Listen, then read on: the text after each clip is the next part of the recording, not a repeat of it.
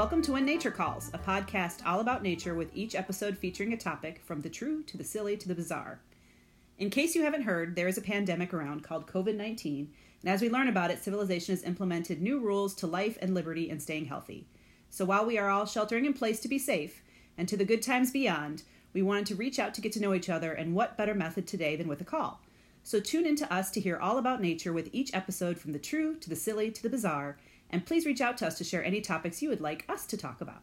So, who we are and why we are doing this. I'm Renee. I'm the manager at Red Oak Nature Center, a facility of the Fox Valley Park District in Batavia, Illinois. And I started working at Red Oak about seven years ago. I left for a brief hiatus and came back to this job that I just love because I like to be able to connect nature to my community, and I think it is a real privilege. And with me is. Hi, everyone. I'm I'm the Environmental Education Supervisor at Red Oak Nature Center, and I have been with the Park District for nearly 10 years now. And I was asked to come up with my favorite animal, and you know what? That's a really big question because I don't have a favorite animal. Okay, okay, wait I, a second. You just you were I, given a small thing to just figure out one animal that you like best. You don't have any that you like best?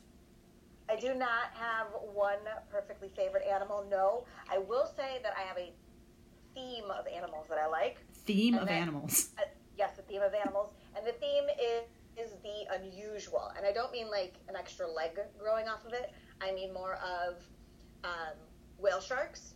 Sharks are good. Shark. Sharks a good start. Start. It's yeah. a fish. Yes. And it's gigantic. Or um, Bigfoot. Uh, it's a mammal, but it's mysterious, and we don't see them very often. Um, or even like seahorses. Like, seriously, seahorses. Okay. Okay, so you like the fact that the, the dad does all the the care. Because bats do that too. He has a they, they have an unusual body shape. They do. Their their texture on the outside and how they just kind of drift through the, through the ocean. So the weird adaptations. I'm gonna throw that out there. The okay. unusual adaptations are what attracts me to an animal. Okay, so you like a grouping of animals. I like sharks.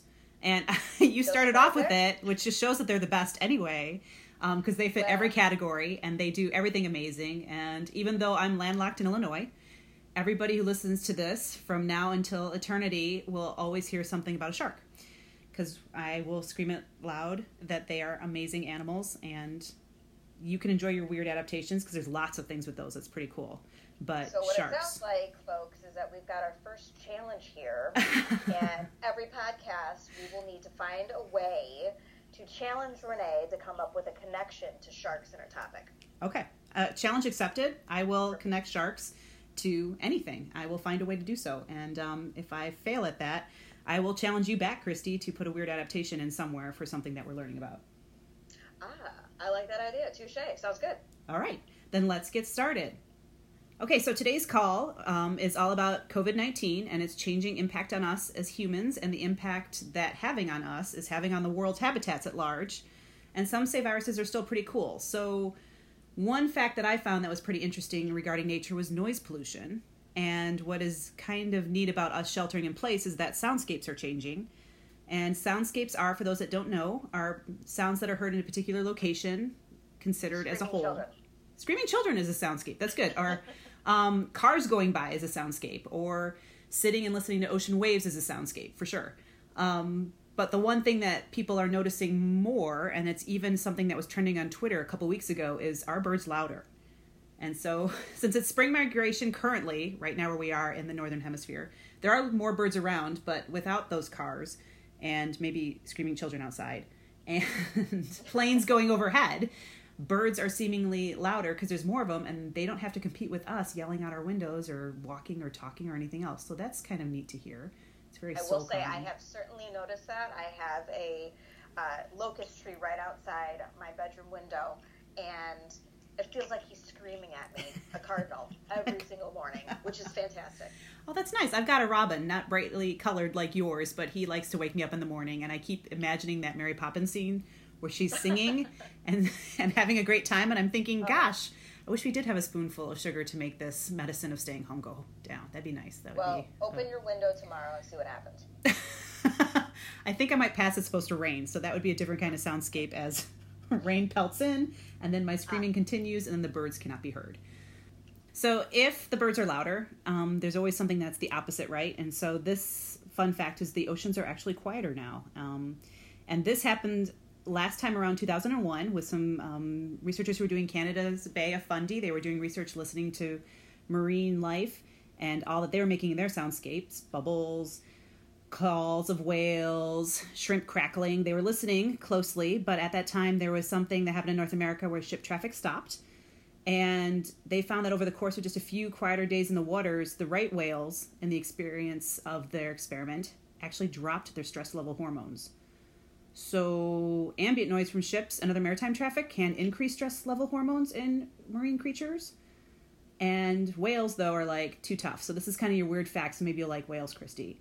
They can actually Okay. stop their singing when big ships that are loud come by and kind of like put themselves on pause and then start singing their songs when the ships go away. They're like not going to compete with it at all. They're not even going to they're not even going to try. So with the So ocean I do have one very important Oh, okay, let's hear this. There are right whales, Yes. are there left whales? No. there are not left whales. I know I'm not the only one who was thinking that question. you are not the only one, I'm sure, who's thinking that question.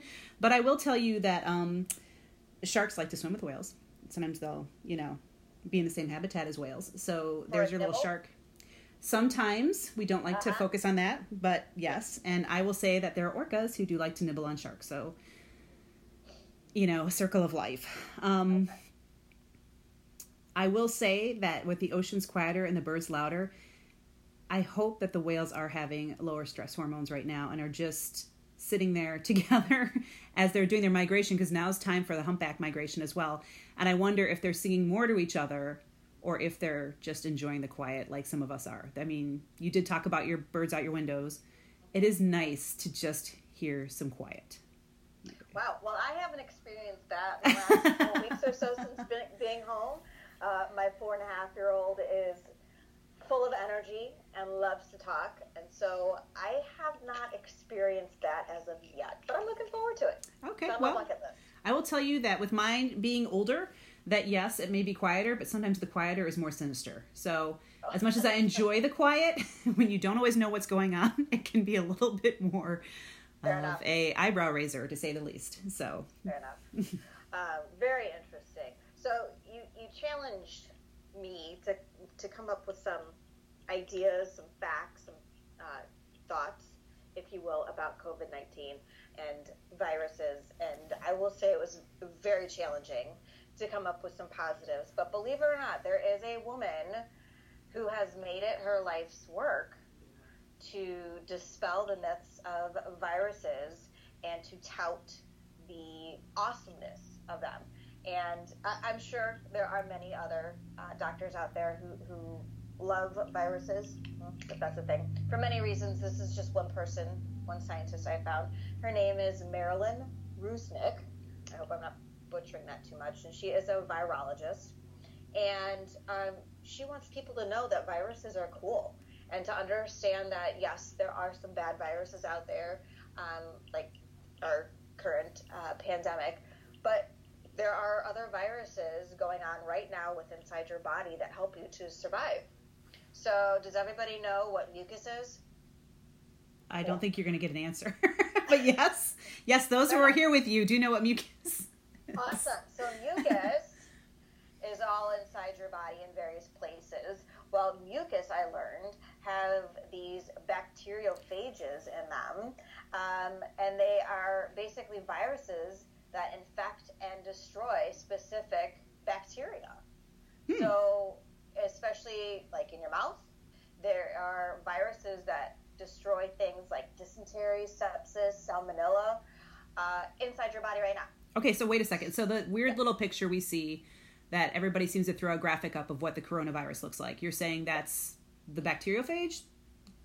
Is that Um, uh, well, I, I cannot speak to COVID itself, but inside of our bodies, there are little viruses that are grouped together as a bacteriophage, okay? and um, they attack the bad stuff.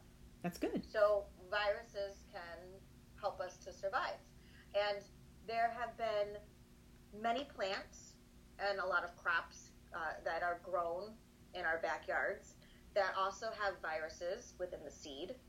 And these viruses are good for the plant because they have transmitted drought and cold tolerant genes into those plants. That's awesome. So, uh, and they found that sometimes these seeds that have these specific viruses in them lay dormant for many years until the conditions are right and then they sprout. And there's still a lot unknown about these types of plant viruses. So if you're looking for a new project, or you're going to college and you need to do your doctoral or your uh, master's and you, you need a topic, that might be the direction to go in. Um, one other very cool thing that I want to mention about Dr. Marilyn here is she wrote a book. A book. Hmm. I mean, that's not an easy thing to do, No. and it's my favorite kind of book. It has lots of pictures in it. Is it a comic book or is it a graphic novel? It's not a graphic novel, but what it what it's called is, and again, you can find this on Amazon. Uh, it's called Viruses: An Illustrated Guide to 101 Incredible Microbes. Cool. And um, what she's done is she has taken pictures of these different viruses and magnifying them exponentially so that we can see them um, on the pages and their bright, brilliant colors, their unique shapes, and then each virus is explained on the page. So um, kudos to this woman, Marilyn Rusnick, for trying to change our minds about something that has been nothing but negativity so far. And, um, you know, hopefully we can learn a little bit more and understand how important viruses can be. That is pretty positive. I don't think we've heard a spin like that about COVID at all, let alone any other virus, let alone knowing it might be in our backyard, let alone on a plant that we might enjoy. That's pretty awesome. Let alone. Let alone, let alone pretty awesome. So, more good news. we, we got five let alone. We got five let alone. So, th- you know, that is that is a high scale indicator of something that is unique and positive, and we need all the positive we can get. Um, something else that's positive that's happened with viruses, in particular this one, as we humans are hanging out inside, um, emissions are going down outside. We always are hearing that emissions are too high, and you've probably seen pictures of China and India with these brilliantly blue skies that are something that have not been seen because of the air pollution and the air quality that they've suffered for many years. But being inside and not using their vehicles and other machinery has increased the air quality so that it's that nice clear color that we see. And encouragingly, this pandemic could result from some research projects down to a 5.5% drop in worldwide carbon emissions. And so that's good. And the US Energy Information Administration says that the country's emissions, just ours, from gas and energy could decrease by 7%, which is close to what the United Nations is asking us to do to reduce our emissions to about 7.6% each year. So it might be a forced compliance, um, something we don't like, but it is helping the environment. The only thing is it's temporary. Um, of course, if we are all able to drive around and everything like that, it will go back up.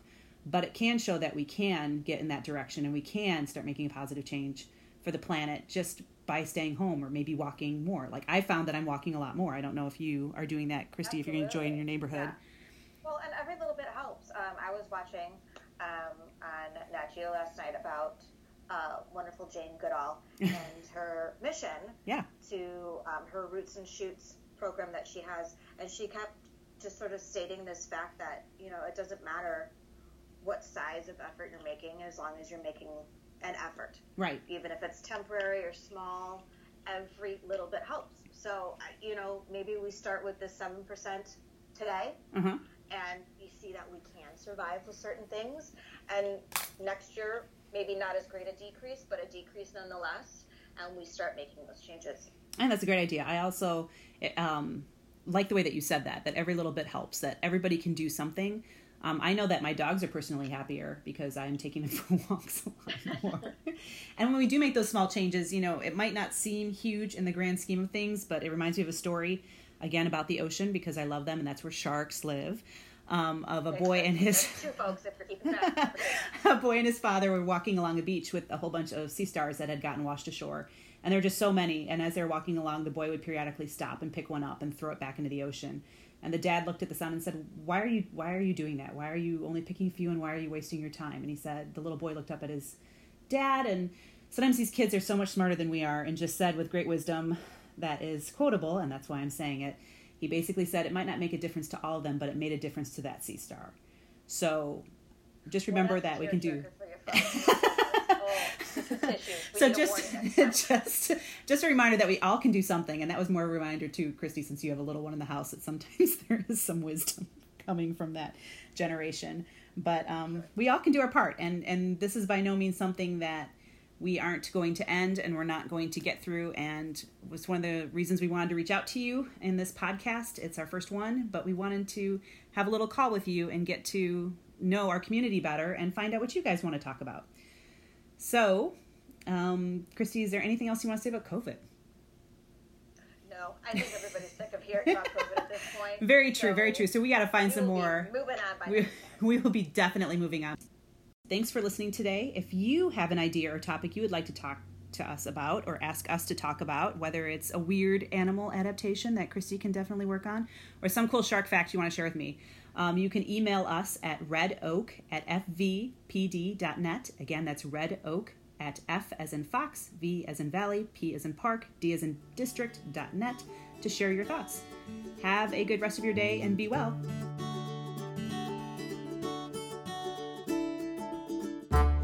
Intro and outro music Carpe Diem by Kevin MacLeod. Thank you for listening.